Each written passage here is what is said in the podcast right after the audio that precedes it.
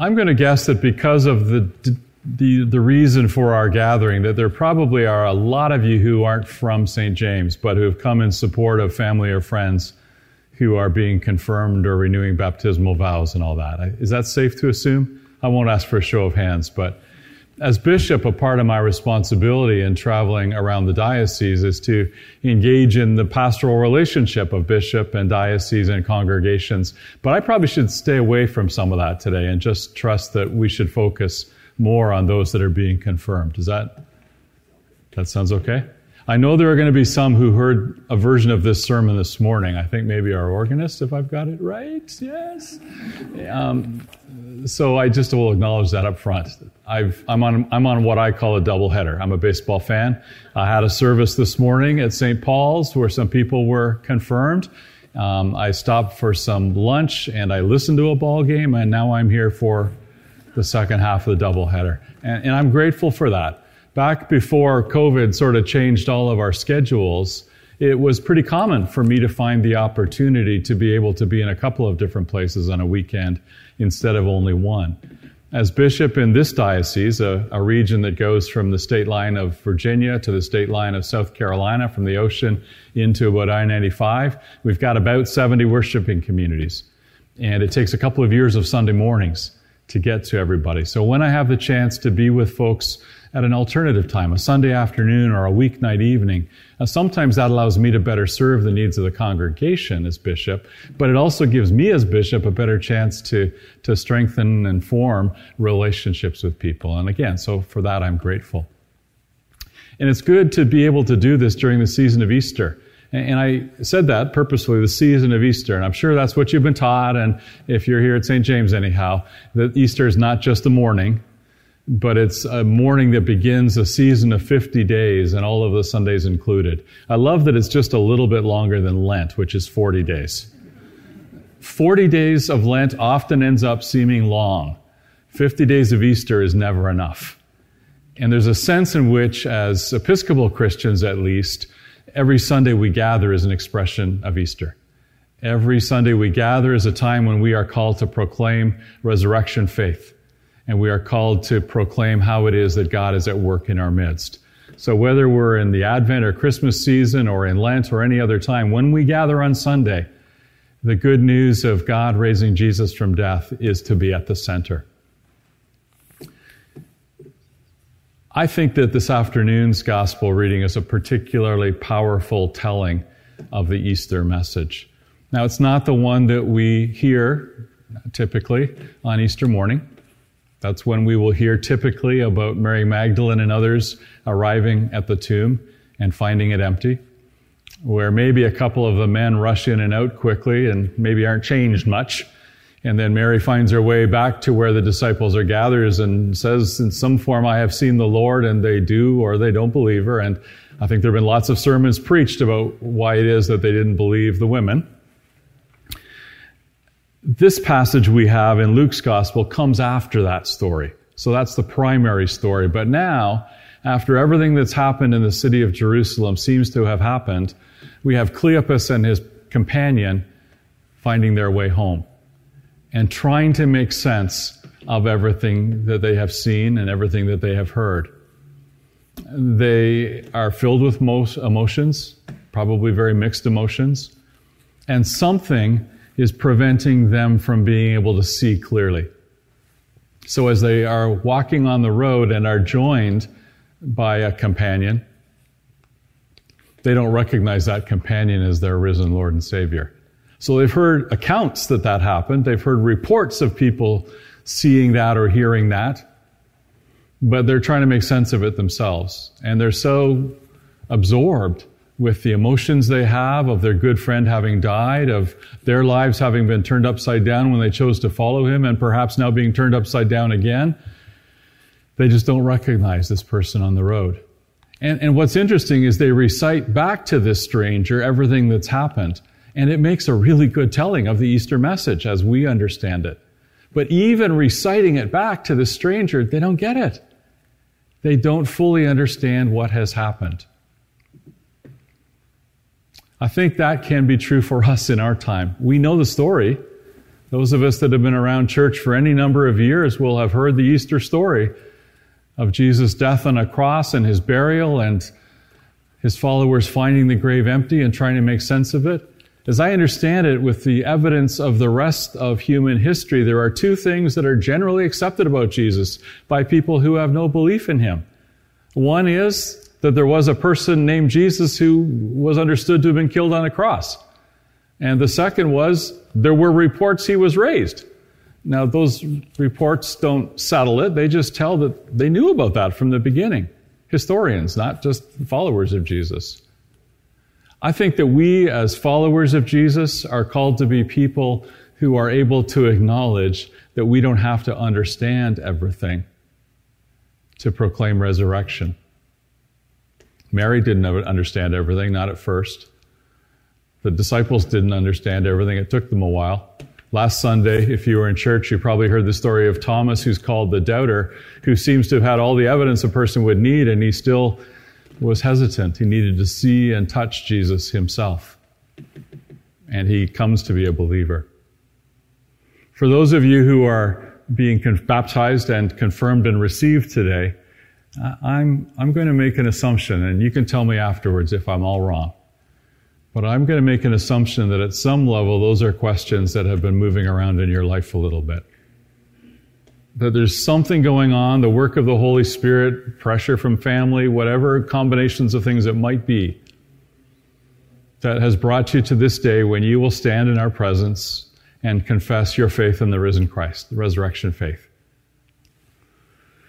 What's really exciting about the story as it's told to us today, and as I believe it's told through all of the Easter message that we have in whatever form it's told, is that it was not just about God raising Jesus from death and opening the grave and conquering death, but it was about the transformation of those who followed Jesus and found their lives changed forever.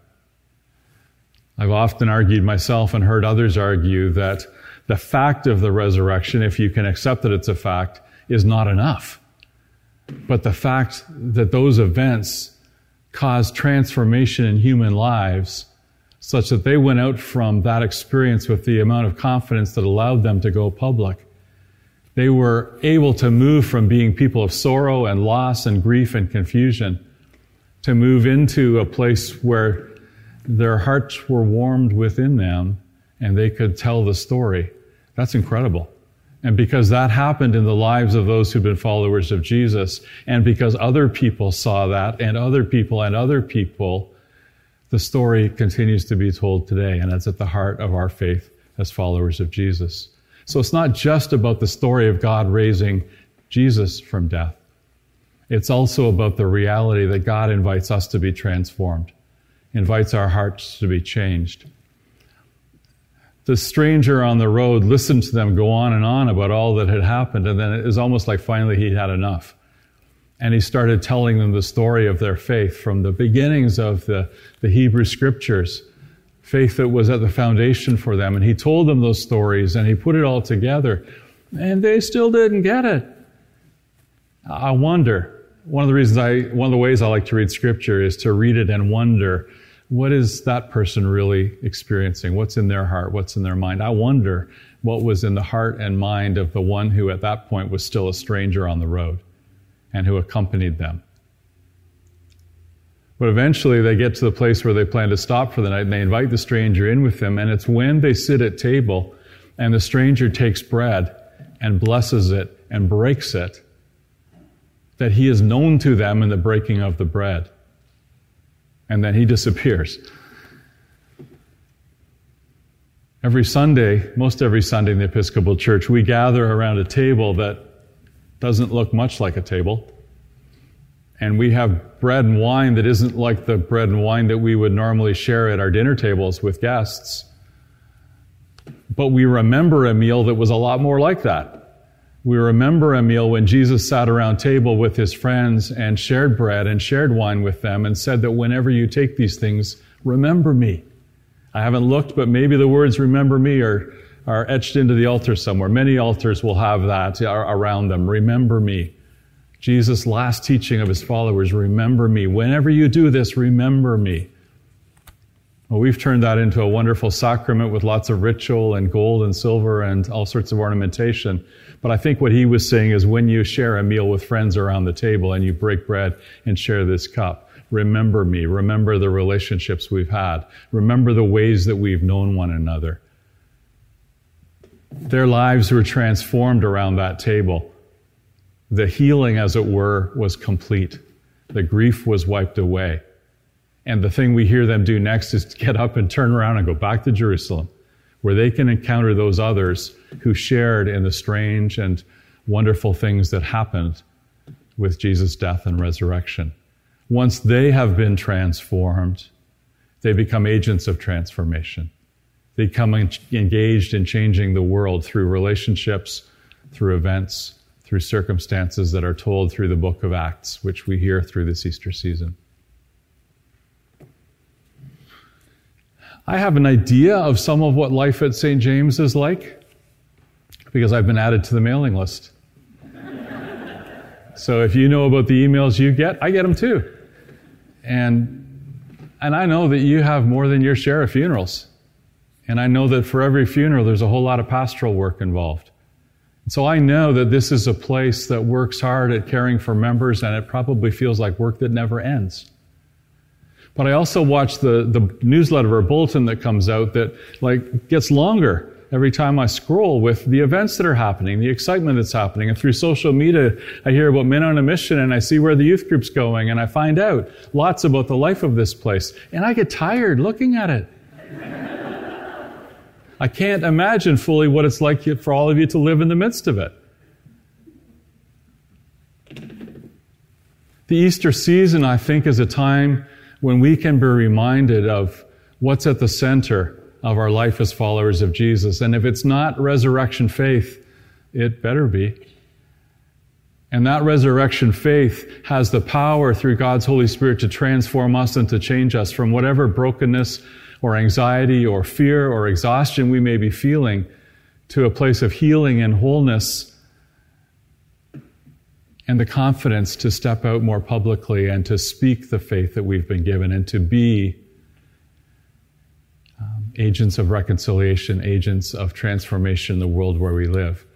Um, I don't doubt that, that you're all working hard at what's ahead. And I've been bishop for coming on, well, about eight and a half years now. I guess it's that long. And so I, I, get to see a little bit about what life in our congregations looks like and what the hard work is and what the challenges are. And I know some of the challenges you faced are faced by lots of other congregations as well. Now, y'all don't, well, let's put it this way. You do have a whole block of property in downtown Wilmington that requires a little bit of care and maintenance, I expect. And your very location requires you to become involved with the downtown community, which is probably not where many of you live. You can come in and out of life in the congregation. Maybe some of you can walk, but I'll bet lots of you drive. But that life in ministry that's lived here will be with people that may not go very far out of the downtown. I, I know that you've worked hard at um, all sorts of challenges around COVID, like, well, used to be, can we be back together, Bishop, or however you made your decisions? Um, and now it's, well, we're back together, but why haven't you all come with us? And, and, and a congregation that haven't been given lots of choices is taking lots of choices. And how do you bring people together and have a sense of common purpose and unity about all of that? The challenges that you face, those of you who are members of St. James, the you face are very much like challenges faced by so many of us, whether in the world of church or in other ways. May God's Holy Spirit keep you focused on the Easter message. May God's Holy Spirit continue to transform your hearts your lives. You're empowering you to bear witness to the ways in which you have seen and heard that God has raised Jesus from death and that God seeks to transform all of us. God's love is for all people, not just those of us that do all the right things in our church. God's love is for all people. And I think those of us who live within the life of the church are called to bear witness to that love. If this was a pastoral visit that was just like the bishop coming, there'd probably be a question and answer session or there'd be some other thing. I've taken to calling it grilled bishop. Sometimes it really feels like that. Um, this morning at St. Paul's was just fine, but um, there would be opportunities for more interaction, more back and forth, more opportunity for me to learn from more of you about what life is like and, and how this community of faith supports you in living the life you have. Um, today, we're gathered for a very specific purpose. Just where you are, hands up if you're being baptized or confirmed today. That's kind of, oh, you're all pretty close to the front. Well, thank you. Thank you for being willing to say yes to whatever stirring of the heart has happened in your lives that's caused you to be willing to stand up, even in this relatively small congregation, and say yes. I pray that God's Holy Spirit will work in your lives to transform you more and more fully into the person God has created you to be. And that as that transformation happens, you can participate with the life of this congregation and the world in which we live and see it transformed more and more fully into what God calls us to be. Amen.